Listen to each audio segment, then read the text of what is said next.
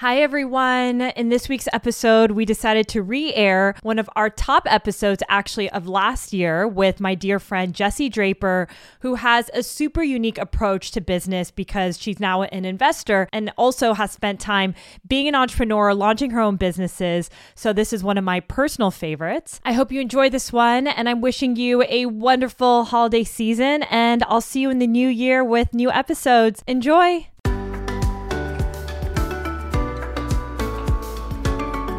I literally got so many no's. I almost started thinking of it as like a game. Okay, I'm not talking to the right person. Okay, you said no. Okay, so I'm going to find the person. Where's the yes?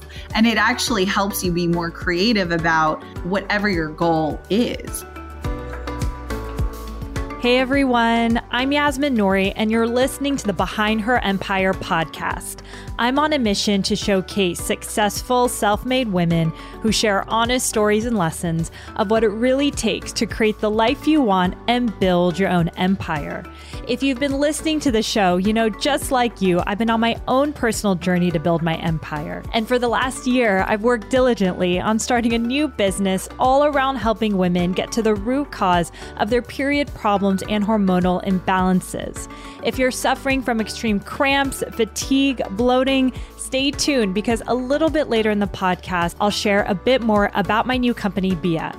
But for now, let's jump into today's episode. I want to welcome this week's guest, Jesse Draper, to our show today. Jesse is the founding partner of Halogen Ventures, a VC firm focused on early stage investing in consumer tech companies led by female and co ed teams. With women making 80% of household purchasing decisions, Jesse and her team are betting big on early stage female founded companies with billion dollar potential. Before diving into the world of venture capital, Jesse had an Emmy nominated television series called The Valley Girl Show, where she would interview incredible entrepreneurs from Richard Branson, Sheryl Sandberg, Jessica Alba, and Mark Cuban. Female founders from all over flocked to be on her show, but were often too early in their business to join her. It was at this stage she met incredible female founders and started to invest directly in their businesses. After a few years investing and doing incredibly well, Jesse decided to create Halogen Ventures in 2015. She now has more than 70 companies in her portfolio, including the Skimm, Babylist, Third Love, and the Flex Company. Jesse was listed by Marie Claire magazine as one of the 50 most connected women in America, and she's a regular investor and tech personality on Cheddar, CNBC, and CNN. We'll have a very candid conversation with Jesse about why she didn't think she could be a venture capitalist, how she trumped her own fears and thoughts around imposter syndrome, and the best advice she would give anyone when it comes to managing burnout. We also get a behind the scenes look into what investors are looking for, from traits they want in founders to the biggest mistakes they see founders making, and so much more. Welcome to the show, Jesse. It's such an honor to have you join us today. I'm honored. I'm honored. I love everything you're doing with this show. So thank you so much for having me. Oh my gosh, I love everything that you're doing with your old show that you were inspiring women entrepreneurs and what you're doing today with Halogen Ventures. I mean, you're a big inspiration. So I know our community is just going to love this interview. And before we go into your story, I'd actually love to start on a topic of rejection. There's so many women who have an idea for business, but they either maybe got rejected by their partner, a family member, a boss, and they're really using that rejection as a reason to think they're not good enough to launch their business. What would you say to that person who's using the excuse of rejection to prevent them from really getting started? I would say don't look at rejection as a bad thing. If you're a founder, at least in this business, if you're a founder, a no is not a bad thing. I mean, as an investor, I say no a lot more than I say yes. And I have to say, as an investor, that's a really difficult thing to do. I'm always saying no. And, you know, you just mentioned that you saw me at an event recently. And I mean, I walk into events like that and I've said no to so many of the companies I meet regularly. And I think the best thing you can do is show up the next time you see that person and just be like, Hi, good to see you again. Here's what's been going on because I might invest the next time. Sometimes I just want to get to know you. So don't look at a no as a bad thing. Look at it as a no for now, or maybe you're not talking to the right person. And also, you can turn it around. So, for example, if I was an investor, which I am, and I turned you down. You could turn it around and try to learn from that and say, why didn't you invest today? What was your concern? And I can't tell you how often, like I do this when I'm fundraising, and I can't tell you how often the reason is, well, actually, we don't have a lot of liquidity right now, AKA, we don't have the capital to invest right now. And it's like, okay, well, could have saved me some time and told me that before this meeting, but okay. But it's still good to get out there and meet investors for when they have raised and have a new fund. But I think sometimes the reason has nothing to do with you. More often than not, it has nothing to do with you. And I think in those situations where you feel like you've been rejected, one, use it to like drive you. I mean, the moments that are so difficult for me when someone said no and I worked so hard and I just felt like completely rejected, I let those drive me, like mm-hmm. make me work harder. I've had a lot of discouraging moments recently just being a female in finance and technology and those moments where I feel so low and I mean, I don't want to be a victim. Like, I want to own it and I want to take that and I want it to make me stronger and it drives me to work harder. And it's like, prove them wrong. Go prove them wrong. Exactly. And I love that because, and we'll go into your story, even though you have to say no to entrepreneurs that may be coming in front of you, like you've said, you've gone through your fair share of rejection. You were in acting and entertainment, which is like, I'm sure you got it all the time. Oh, yeah. Right? totally. I mean, I was an actress. I was on a Nickelodeon show for a couple of years and did a bunch of movies. And I mean, the no's, I think that's why no's don't bother me because I literally got so many no's that I was like, oh, this this is just a normal thing. This is like everyday part of my life. Like people just say no. I almost started thinking of it as like a game. Okay, I'm not talking to the right person. Okay, you said no. Okay, so I'm going to find the person. Where's the yes? We're going to find the yes. And it actually helps you be more creative about whatever your goal is okay, well, this person said no, but there's always another solution. And yeah, don't let it get you down. I mean, as an actress, like nothing feels worse than like nothing feels worse than like you standing there in your little outfit. This was like pre female empowerment, and I'd wear like whatever scantily clad thing I could wear. And they're like, no, don't talk. Turn around, turn around, no. Oh and my I'm God, like, Jesse. Oh my God. Like I have never felt so bad in my life. And I'm going to take that and I'm going to work harder.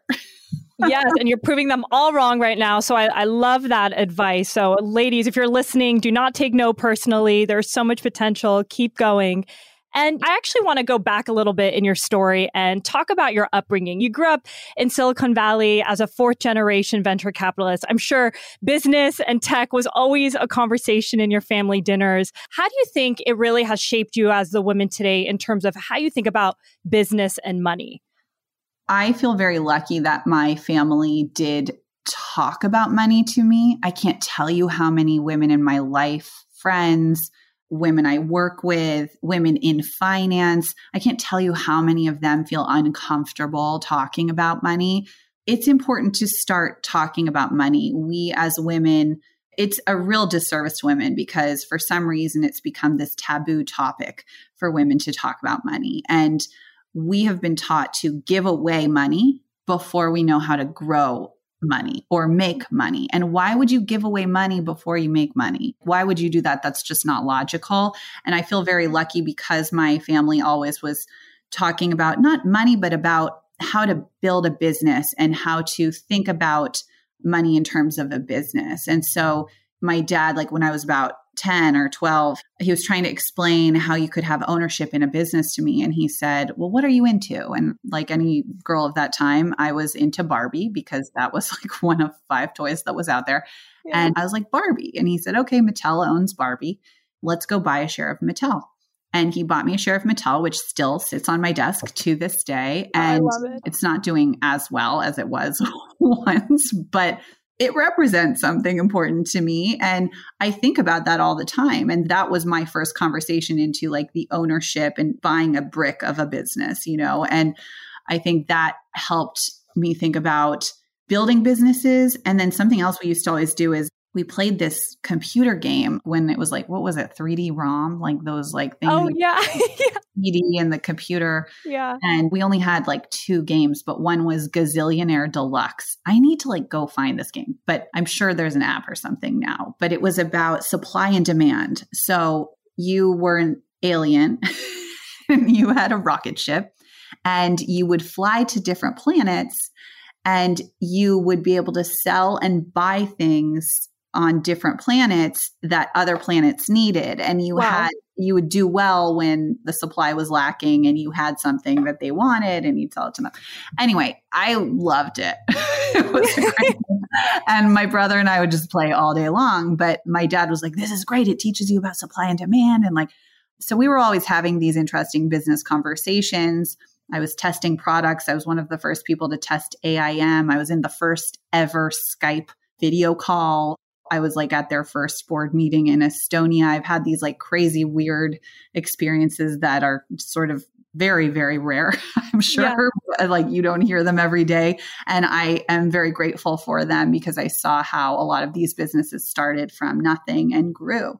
So, yes, that's been conversations in my family. My mom calls our dinners board of directors meetings and it always is business. Right now it's a lot of crypto and we're talking about what you know web 3 is and it's kind of always fun. Yeah i'd love to be a fly in the wall in those dinners. That sounds very entertaining to me Hey everyone, it's Yasmin here. I wanted to tell you a quick story. Before I started this podcast, I was working extremely long and crazy hours in banking and then in tech. I was totally burnt out, not living my truth, and dreaming of always building my own empire. With all of this stress came really debilitating periods from bloating, cramping, extreme breast tenderness, and really unpredictable moods. I would always complain to my friends that I was literally out of commission for at least a week every single month. And that adds up to three months in every year. Other than feeling frustrated that my really bad periods were keeping me from pursuing my actual goals, I knew that something wasn't right. Women are not inherently designed to suffer every single month. That's when I learned about hormonal imbalances. I started working with functional medicine doctors who told me that years of stress combined with taking birth control pills long term created a cascade of hormonal damage in my body. This is why I felt bloated, tired, crampy, and moody before and throughout my period. They recommended I try something called seed cycling, and let me tell you, it's changed my life.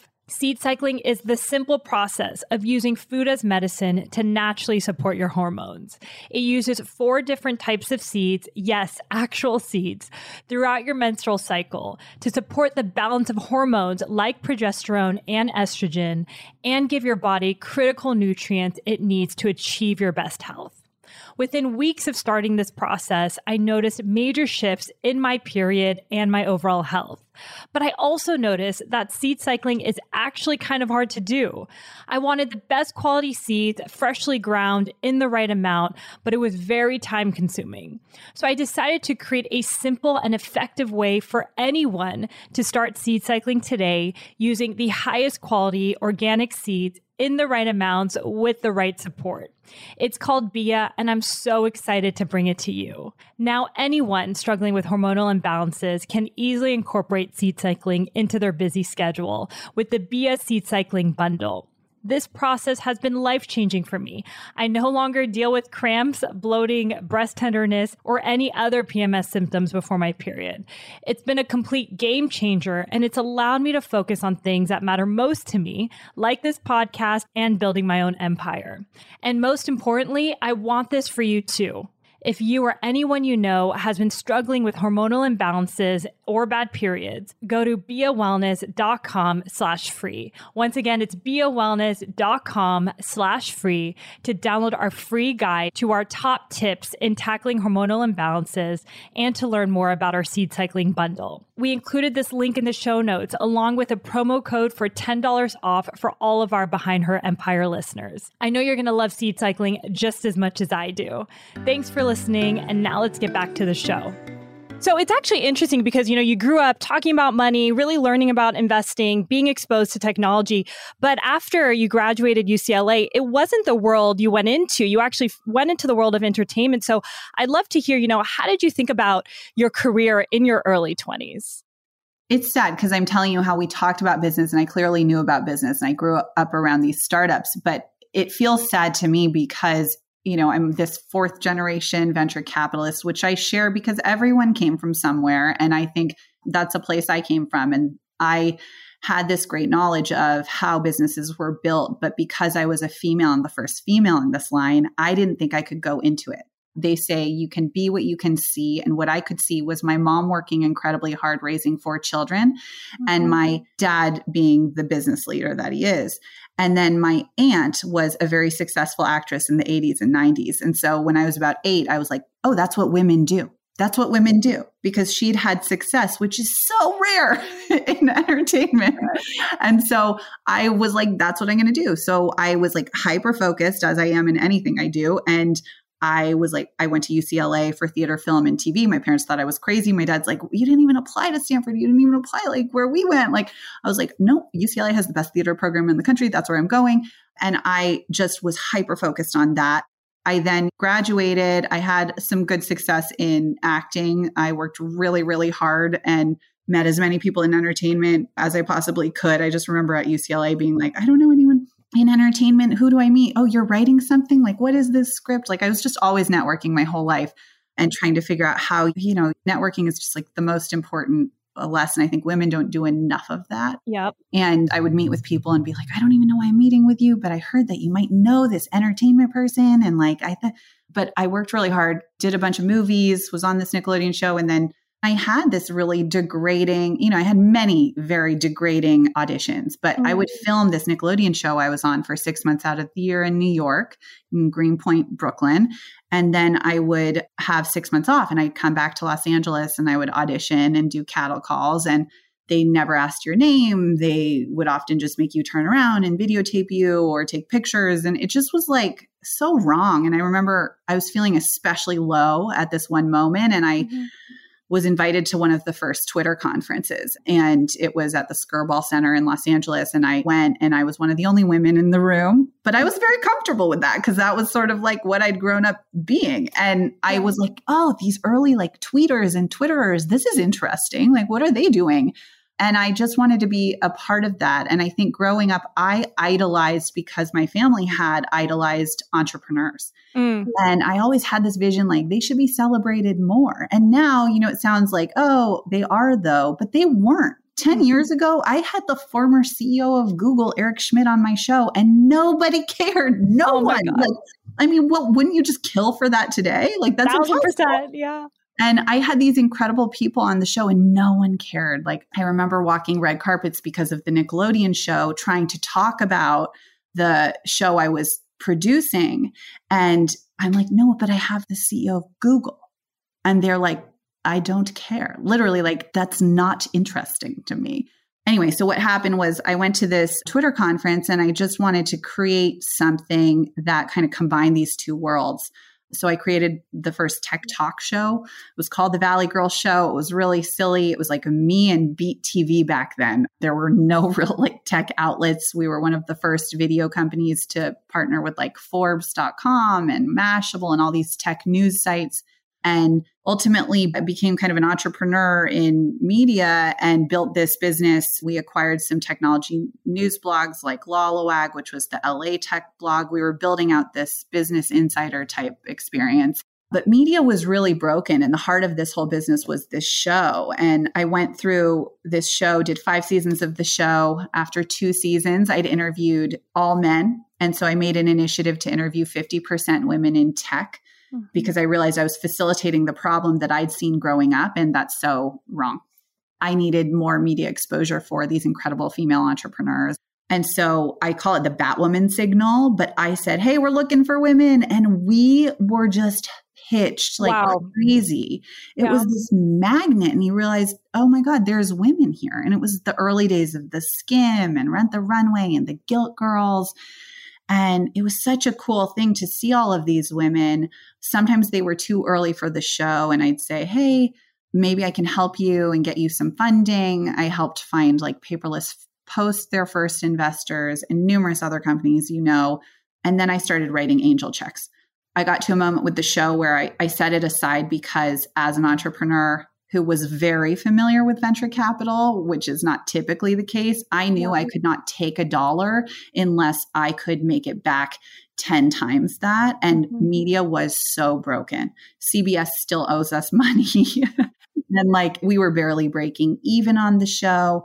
And then I had, you know, married, had my first baby, and my husband, and I'm staying up 24 7, living the sort of like early influencer lifestyle, like trying to do everything from write, produce, beyond the show, close caption, whatever, get it to the network. And I was staying up 24 7, have all these crazy stories. I was like blackmailed by my producer. He stole all my hard drives. We couldn't get it's just like a crazy, crazy life. And my husband's like, I hate to be Captain Obvious, but like your angel investments are going really well because I had just sold a company that I'd made tiny, tiny investment in. I'd sold it on the secondary market for 25x. Wow. And I was like, okay, well, I guess in the back of my head, I was thinking, okay, well, I can't run a fund though. I'm a woman. Truly, like that's what I was thinking.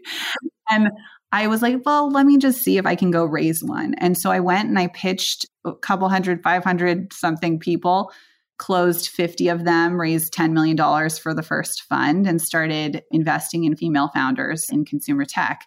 And the first people I pitched were the people I had had on my talk show. So, mm-hmm. like Alexis Maybank is one of my investors, Todd Wagner, who is Mark Cuban's business partner on broadcast.com. These people I had had on my show, and they ended up being my biggest supporters. Yeah, I mean, there's so much I want to dig into in your story there. There's a couple of themes that really jump out to me. The one thing you mentioned that you saw early in your career is it's so important that you can be what you see, right? Like you said, even though you grew up in the environment of tech, you never saw a lot of women investors and entrepreneurs. And similar to your story, you know, I started this podcast. It's a side project for me because I still feel like I got comfortable with entrepreneurship when I started meeting incredible women on my podcast who made it seem more attainable and they're just like us. So I think that's so important. And there's so much more opportunity for us to do. So it's interesting to see how that's impacted your life.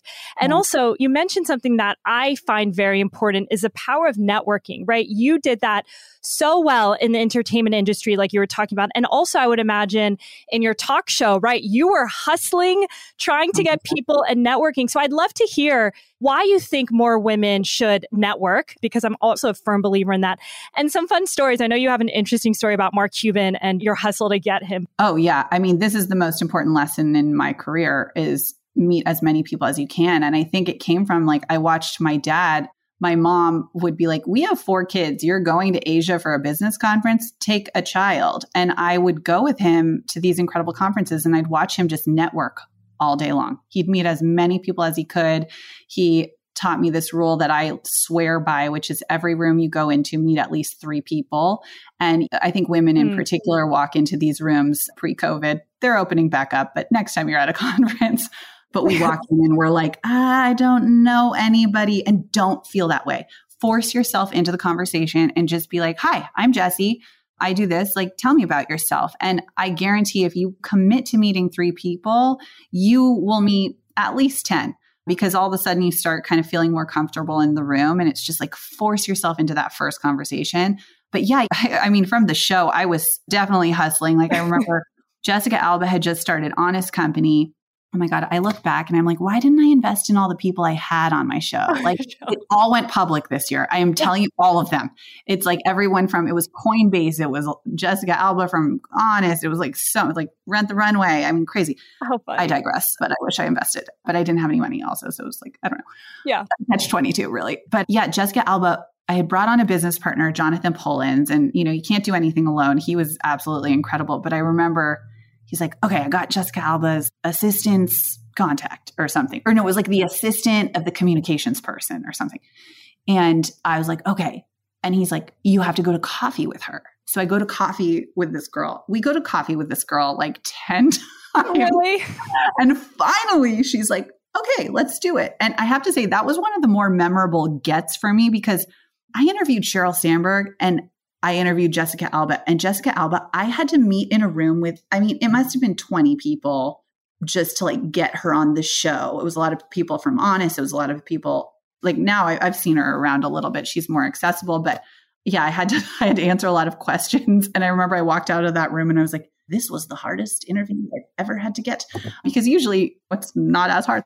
That was a fun one. And the Mark Cuban, yeah, we Googled and found his email address. And I emailed him and he would be like, he's so nice. First of all, he's the most wonderful human. But I would email and he'd be like, I can't do it right now. And I'd be like, okay, next season, yeah. can't do it right now. next season, can't do it right now. And then one day I get this email. It's like, I'm in San Francisco and I can do it tomorrow at noon. Yeah. At the St. Regis or whatever. And I'm like, I'm not in San Francisco, but I will get there and I will figure it out. And yeah. I don't have a camera crew and I will figure it out. And I did it. I mean, you know, you scramble when you get somebody good, you scramble. I had something similar happen with Ted Turner. And I remember we booked an interview with him for like an hour.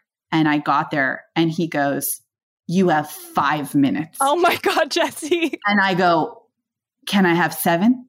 Yeah. And he's like, okay. And it was hilarious. But I had seven minutes with Ted Turner.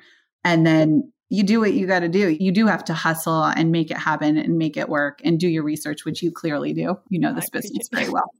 No, what I love is, and what I appreciate is that you show up, right? I mean, in those times you get a really big guest, like, I don't know if you felt nervous at the time, it's nervousness, but excitement.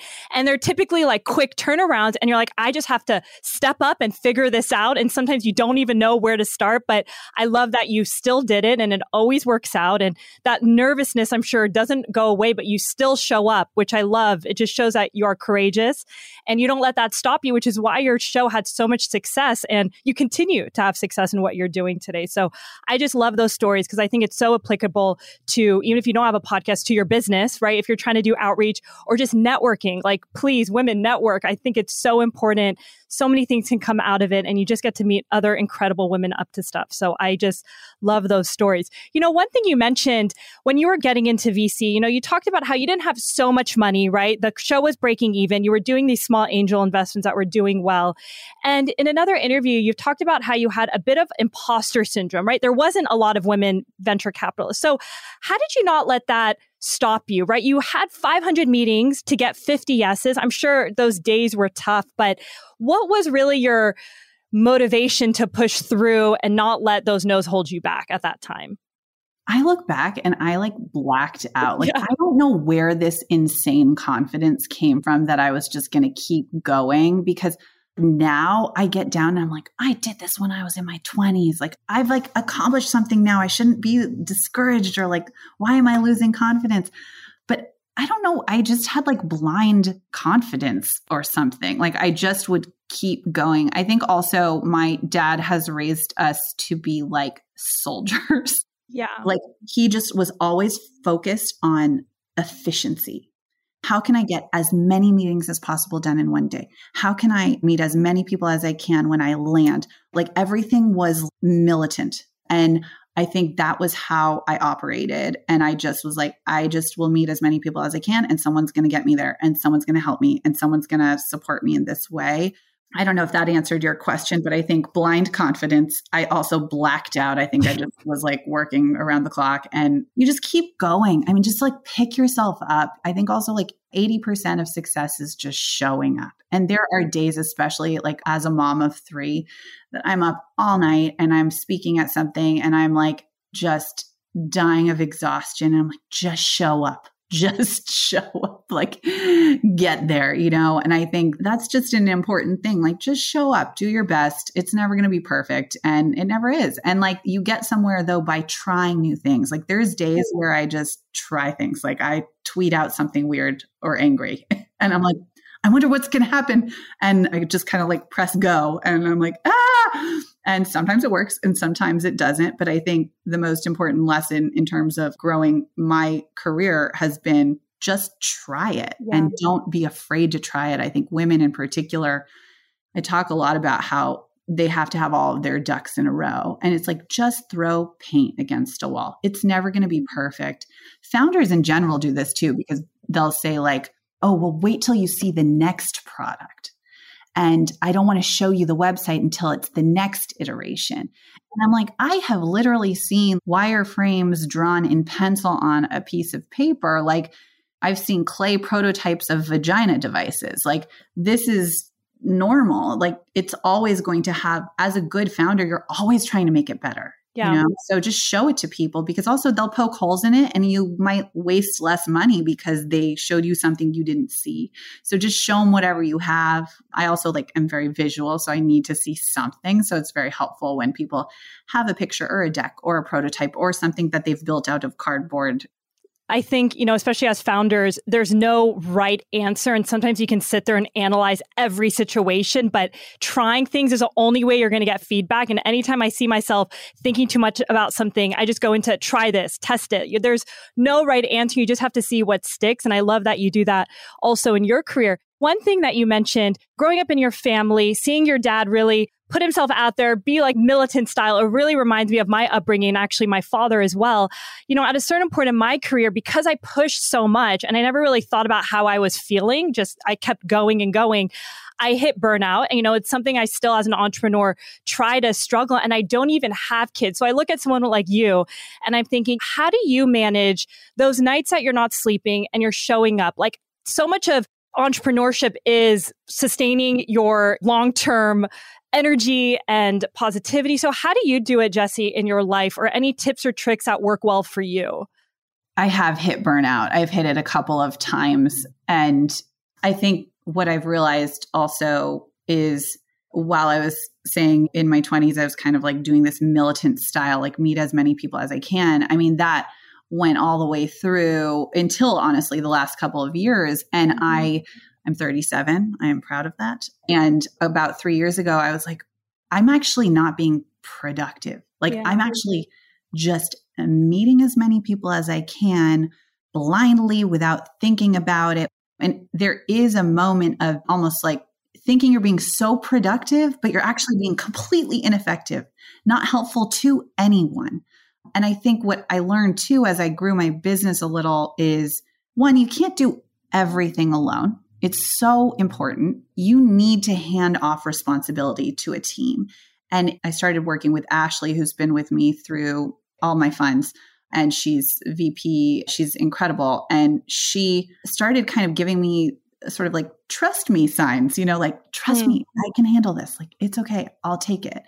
And you can hand off things to people on your team. Don't be a micromanager. Sometimes they surprise you. That's really helped me more recently as well. We've grown our team a little more and I'm able to actually hand off full projects and really trust people.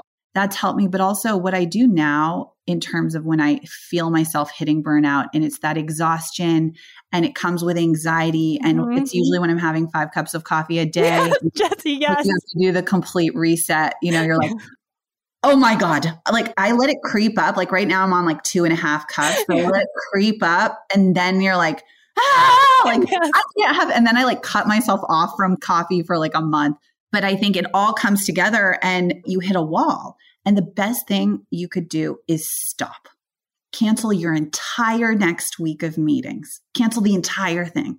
Sleep for a day and then start just planning. Like you need that space for the creativity to figure out how you are going to be productive, to figure out how you can reset and manage this better. I think it's actually productive to just cancel every meeting, cancel every call, and just say, okay, so this isn't working. I am dying. And what I'll usually do is I'll sit down and go old fashioned, make a list in my little notebook, and I will just write down every single thing in my entire life. I will write down, I used to try to be like, work and personal. I'm a yes. mom of three. I'm a mom of three. My nanny's doing my social media with me. Like, I mean, it's I just it. like there's no line. So I just write down every single thing in my entire life that is some to do for me.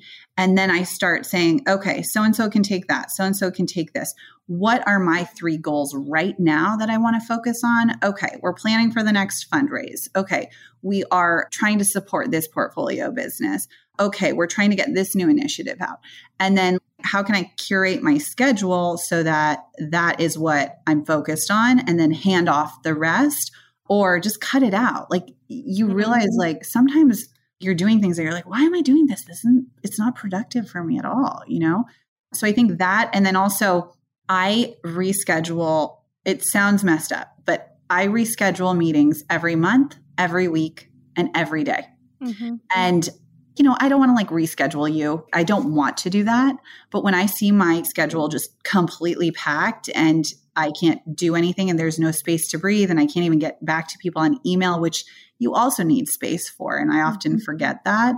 I will reschedule. I try to not do it like an hour before, but in the morning, sometimes I'll in the beginning of the week be like, this is a potentially movable meeting. Yeah. And if I get to Wednesday and haven't accomplished these three things, I'm probably going to move it. And then that morning, I'll sort of send out an email and be like, we need to reschedule this meeting. But I think you need to make sure that your schedule is productive, but productive mm-hmm. for you and that you can breathe and that you are taking care of yourself. Like I just, I don't do that. I didn't do that before I was a mom and I don't do that as a mom. And so now, like Friday afternoons, I try to like block off four to six so I can just like go on a walk or something. Yeah. And the joke is sometimes I end up filling that up with like, oh, like it's a meeting, yeah. but like a walk meeting. So I'm sort of taking care of myself. But like, what if it's a walk meeting with a margarita after? Then it's yeah. like, you know, then I'm like taking care of myself. But I think you just need to find those little moments. And what is it? Like last week, I got my hair cut and I was like, oh my God, I haven't gotten my hair cut in like months. Yeah. and this is taking care of myself. Like I felt like, oh, I don't have time to get my hair cut or whatever, but I actually felt pampered for a minute. And I think it's important to take those moments. Don't feel guilty about them. Like that's silly, but definitely remember to take care of yourself. And I think if you're spinning out of control, stop everything. Yes, gosh, that really resonates with me. It's funny you mentioned the coffee thing. That was me yesterday. I feel like coffee, I just know when I need to stop. It like heightens the anxiety if I'm near that burnout mode. And I actually yesterday I did stop around like 3 p.m. because I was like, I need a break to yeah. just step back because when you're in that mindset, you think everything is going wrong. I'm like, how do I run this business? How do I do the podcast? It's just everything is overwhelming at that time. And I took a bath. I never take baths. Like this whole oh, rest thing is new to me. And I felt like a completely different different person. I was like, all right, I got this. So stopping is a new concept for me, but it really sounds simple, but it, it's game changing. Even if it's like 30 minutes, 10 minutes, just yeah. stop yourself. Thing where I just like walk around the block like five times yeah. too, where I've done the bath where you're like, that's bad. When you hit moment, you need to take a bath. Yeah. Put a candle. Like, you're out of control. you're like Googling like what relaxes people. Yeah, literally. like, a bath. Okay, I have a bath. I could take a bath. but I feel like I do that with, yeah, like a walk. I'm trying to do more just kind of walks walk. around the block. And we do so many Zooms now. I think it's also okay to be like, can we just do a call? I've met you before. Yeah. It's okay. I don't have to look at your face, you know? Totally. Yeah, no, I love that. Well, that's super helpful advice. And I like even the concept of rescheduling your day and meetings depending on how you feel. I've actually heard that from a few people. So, shifting gear a little bit, you know, I want to talk more about your fund. You know, your first fund, you had such incredible success. You had six exits. Two of them were acquired for over 100 million. We've had actually a few of your founders on the podcast are all lovely, like Heidi Zak and most recently Natalie Gordon, founder of Babylist. I know you guys just invested in, you know, these women are killing it. And despite all the success that you've had in these funds, I'm curious, you've mentioned COVID actually, despite all the hardships you've had with the first fund, was even more difficult. I believe you were also pregnant pregnant, fundraising your second fund during COVID. So, what was that experience like? And how did you again push through those very difficult times? Yeah, I mean, it's funny because when you talk about burnout, like I think of a couple moments in my 20s, and then I think about a couple moments during COVID where I was finishing raising our second fund. And yeah, I was pregnant and I was, I mean, this was one of those militant moments in my life where I was taking 10 to 12 meetings a day on Zoom. Wow. I was fried. My husband would look at me and be like, how do you do that? like it was the first time, you know, COVID really like opened our significant other's eyes to like our actual life. He's like, you actually have meetings all day. Yeah. I'm like, yeah, no. And I'd feel like chained to my desk and like I'd pee and then I'd be like five minutes late to things. And it was brutal just because of the, you know, you're staring at people on Zoom and just trying to like keep it going. I mean, I think for me, I just was like, I just have to finish this fund. I have to close this fund. I actually took a moment because I didn't know what was happening. I needed to kind of shift and worry about my portfolio for a minute in the beginning mm. of COVID. So we started paying more attention to our portfolio. We'd raised some of the fund, but I didn't think I'd be able to close people on Zoom. I don't know what I was thinking, but I just didn't think that if they're writing me million dollar checks, I thought they'd feel like they had to meet me or whatever.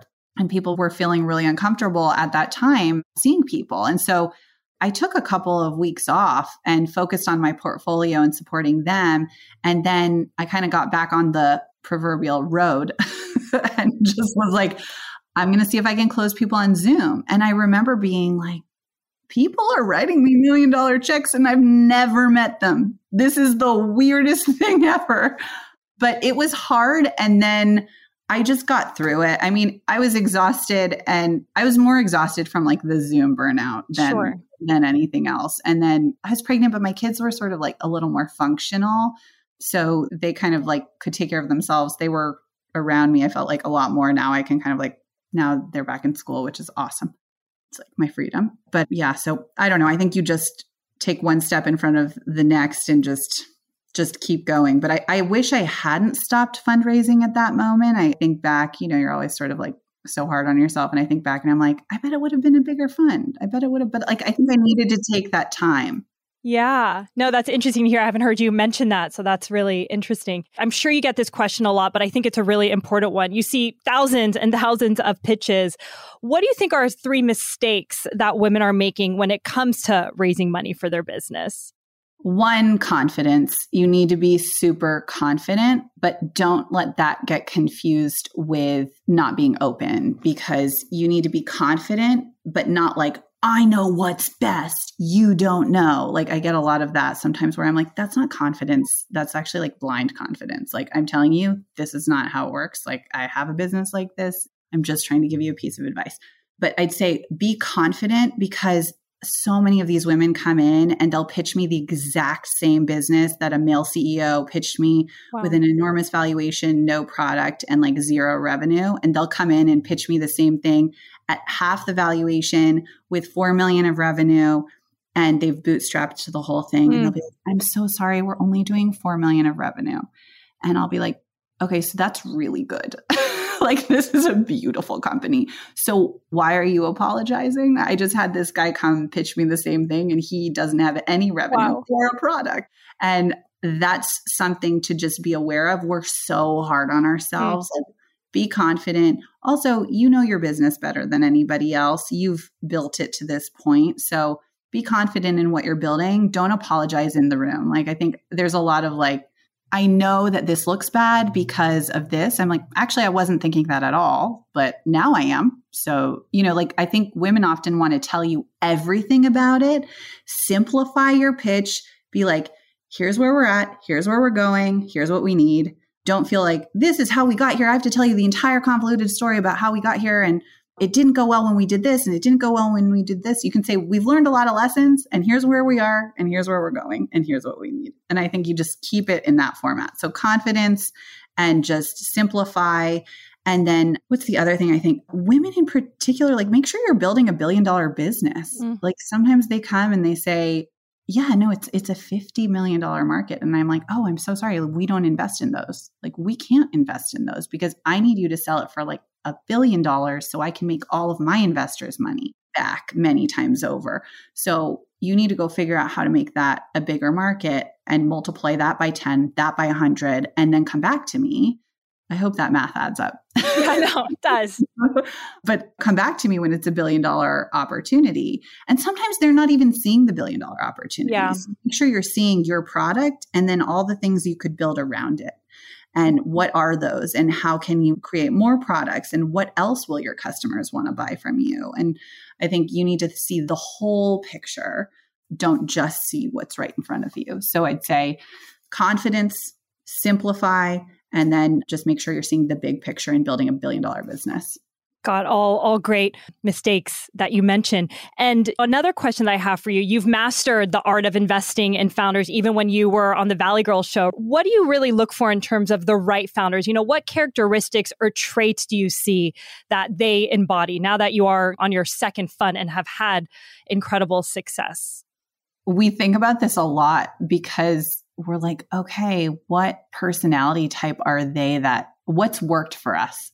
And it's the heads down founder, doesn't have anything to prove, doesn't need to be the star, just like loves the work and just they're usually terrible communicators. They're usually the ones that I'm like, what the hell's going on? I haven't heard from you in six months. Like, you haven't told me anything. And then they're like, Talia from This Is L is like, oh, we're projecting 50 million this year. And I'm like, okay, cool. I'm not going to bother you. You call me if you need me. It sounds like you're doing great. And then she goes and sells her company. and I think those are the founders. Her, Esther from Squad, who sold it to Twitter this year or last year, was definitely like heads down, building, was sort of like, yeah, we have like over a million users. I'm like, what? Wow. What? What happened? Yeah, we're partnering with Snapchat. Like all these good things are happening. And I think she was always about the work, was always just like, this is working, this is not working. So we shut it down just wanted to solve the problem. And the coolest thing about Esther was like when they pitched me, she wasn't building a social media app. She's one of those founders who just figured it out, even if the bank account was empty. She was building an audio, I talked to her about this recently, an audio technology that could potentially plug into Alexa. And it was like this huge idea that wasn't working. Whatever she was doing with that wasn't working. She shifted to another platform, called it Molly. Then they turned it into a company called Squad App, and that wow. worked. So you want the founders that are open to pivoting, that they shut it down really quick if it's not working. But I'd say it's like their heads down about the work, don't want to be the star, listen to their users, want to problem solve. I see Lauren Schulte from Flex is like mm. that. She's really just so focused on the product. And she's the first one to call me and be like, did any of your other companies say that the Facebook algorithm changed? We noticed that it changed. I feel like it's not selling as well on Facebook because the algorithm changed. Is that what you're hearing? I'm like, well, that happened literally yesterday and I didn't even know about it till you called me. So now I'll go check with everyone. But she is so focused on every dollar of digital marketing hmm. spend mm. and the details and wants to problem solve. So we're looking for the heads down founders who have nothing to prove and want to build a billion dollar business. Yeah, and just talking about Natalie Gordon because she was just on last week, the founder of Babylist. I mean, oh, two hundred almost like two hundred fifty million dollar business. I'm like Natalie, do you understand how, how impressive that is? And she's so humble. You know, like what she's built is amazing. So it just reminded me of her when oh you mentioned God. that yeah, that's the greatest story because we invested late in that. We don't typically come in that late, but someone sent me this deal and I'm like, she's only raised 10 yes. million and she's doing 250 million. And then I, I felt like I had to get on the phone with her just to be like, is this a joke? I've never seen a company like this before. And also, I've never heard of you. So, how is this possible? And she was like, yeah, no. And then, I mean, I think I tweeted something like, this was the best financials I've ever seen. It was like someone brought me a Christmas gift wow. early because it was so clean and you just sort of like hold on for dear life hoping that it's not too good to be true. Like she was so heads down, profitable, so focused on profitability and EBITDA and all the right things and yeah, I think those are the best founders. And that actually is what jumped out to me as I was sort of like, you know, you click, click, click, click, click in my head. Like she was heads down. She worked hard. She hit all the markers and built a beautiful business. Yes. Before she started Babylist, she actually started another company that quote unquote failed. So there's so many learnings that came from that. And, you know, another question I have for you in those companies that you have invested in that may not have been that successful, what mm-hmm. do you think were some of the red flags in those companies? You know, this isn't talked about enough. Like, you have to lose a lot of money to make money in VC. Yeah. And I think people need to understand that you can't go out, raise a fund, and invest in like five deals. Like, as an early stage investor, I have to go out, we do 20 to 30 deals per portfolio because it's a gamble. It's like gambling. I also want to encourage more women to get into it. It's not brain surgery. It's like we're picking winners. We're trying to pick the winners, and you see patterns. And I think it's really important so you're asking what I learned from some of these. Yeah, the ones that didn't work out. Yeah, I learned you just start to see some patterns and you realize that the moment things start going down, like I see it now, I can identify it quicker. So we do this thing two years in and we say, are they going somewhere or are they not? And they basically have two years to prove us post investment. And that determines if we will put more money in or not. And so I think at the two year mark, you can tell the patterns. Like they said they were going to do this, they didn't. They said they were going to do this, they didn't. And make sure you deliver. You want to be conservative in your projections and over deliver. You want to do exactly what you said you were going to do. And if it didn't work, you shut it down really quick and you try something new. You want to be dependable. And we've seen everything. Like some funny stories are like boyfriend and girlfriends are literally the worst founders of all time. People ask me about, they're like, so people are afraid to invest in us because I'm a solo founder. And I'm like, I actually have had the worst things happen with co founders. And it's because someone always falls off. There's always like a lawsuit. It's like always a disaster. And that'll take a company down. I actually love solo founders because I know who's in charge and I know that they're going to take it all the way and they'll build a great team under them who they can lean on. But like, there's no issue with who's in control or who's doing what. And I think with boyfriends and girlfriends in particular, we just invested in one couple. And it's important to find these things out before. And this is my talk. I say, okay, I'm glad you're in love. You're probably going to get married and have babies. It's so wonderful. Let's negotiate the divorce today today. We're going to negotiate how you're going to break up, what's going to happen to you, what's going to happen to the company. We're going to make it so that there is zero litigation that is going to take place when you break up, just in case, for everyone's sake, because it happens so often. And it's almost better to like invest in a married couple because they're already like in it. But mm. boyfriend, girlfriend, you still have that like power dynamic. And you're like, I could leave you at any time. And it's like, actually, you're kind of married because you have a business together. So that's been kind of interesting and has taken down more than one of my businesses.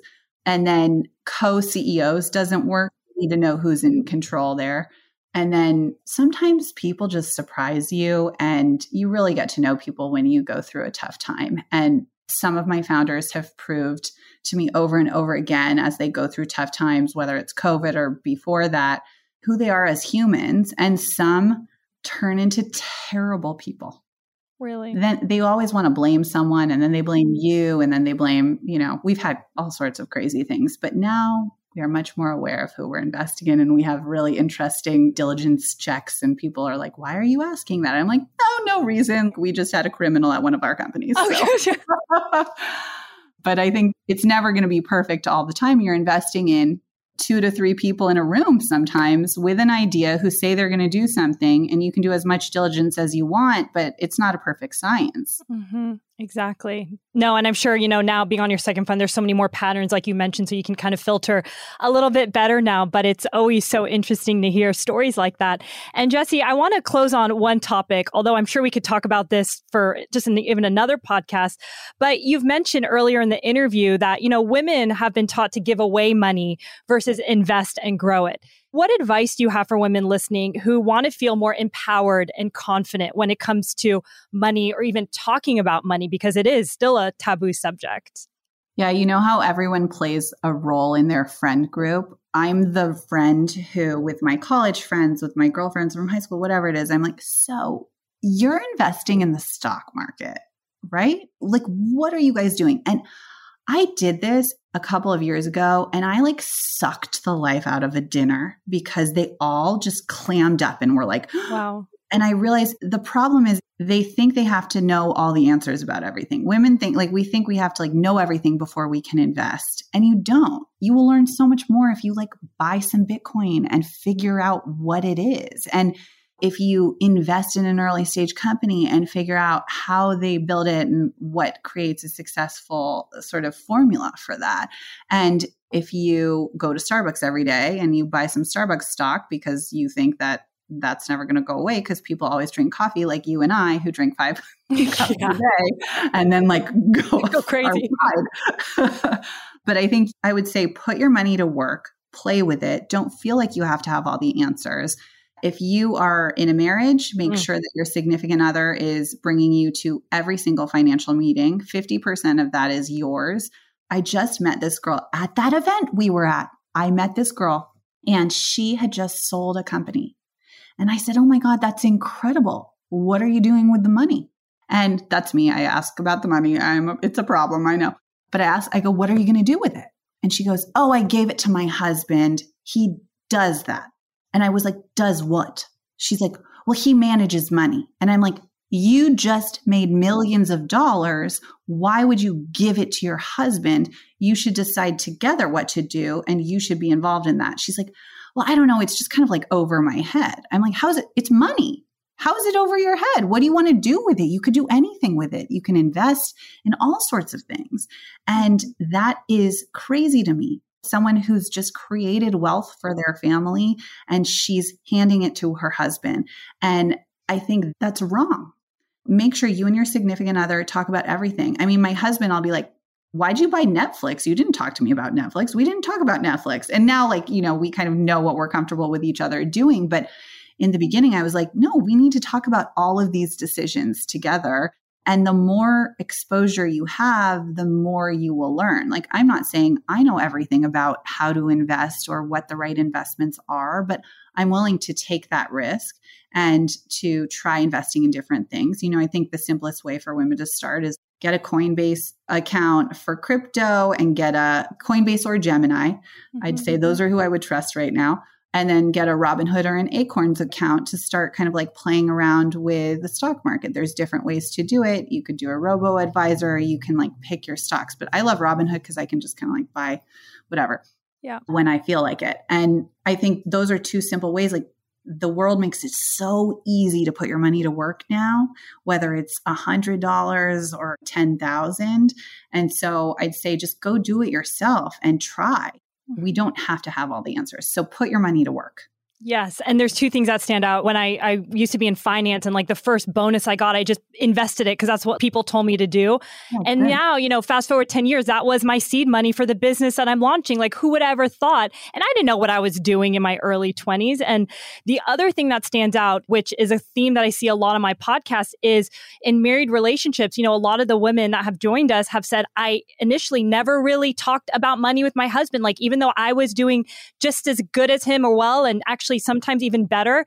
He was managing the money. And it wasn't until they got divorced that they look back. They're like, he wasn't even managing it properly. Like, what was I thinking? So I think that is so important for women and men to just talk about their unified financials and not always trust someone they might be doing the best they can, but you should just have some level of awareness of what's going on. And you don't need to know every specific detail, but it's also your money. So I love that you mentioned that because I think there's so much work that we could do there and just create more awareness on the importance of having those conversations in a marriage. So I love that you invested 10 years ago and that was the yeah. seed money because I get this question a lot, which I find sort of funny, but women will be like, okay, so I invested it in the stock market.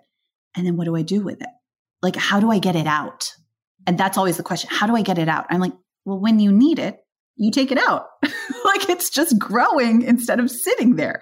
So yeah. I think that's something to understand too. You invest it, you leave it there, you let it grow, you try different things with it. But if you're buying a house or you're starting a business, like you can take it out. Yeah. you have to leave it there. Total. And you know, that's interesting you brought that up because I didn't even think about using that as my seed money. I just kind of was thinking, like, okay, where can I get the money from? You know, and I was like, oh, I have the investment account. I could sell the shares. It's not a 401k. So it took me some thinking to realize that, which is so interesting. I never thought about it until you brought it up. But yes, the power of investing, even when you, if you don't know what you're doing, it still will grow. If you just put in the S&P 500 for 10 years, like. Perfect.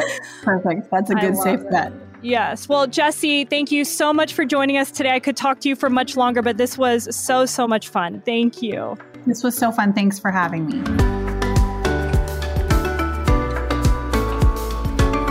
Thank you so much for listening to this episode of Behind Her Empire. If you enjoyed this conversation, it would mean the world to me if you would consider leaving a review or even sharing this episode with someone who might be inspired to create their own empire. To stay updated on new episodes or join our private community, visit behindherempire.com to sign up. We send inspiring and short emails every week to your inbox. I'll see you next week. And until then, remember, you're always in charge of your own destiny, and it's never too late to start your own empire.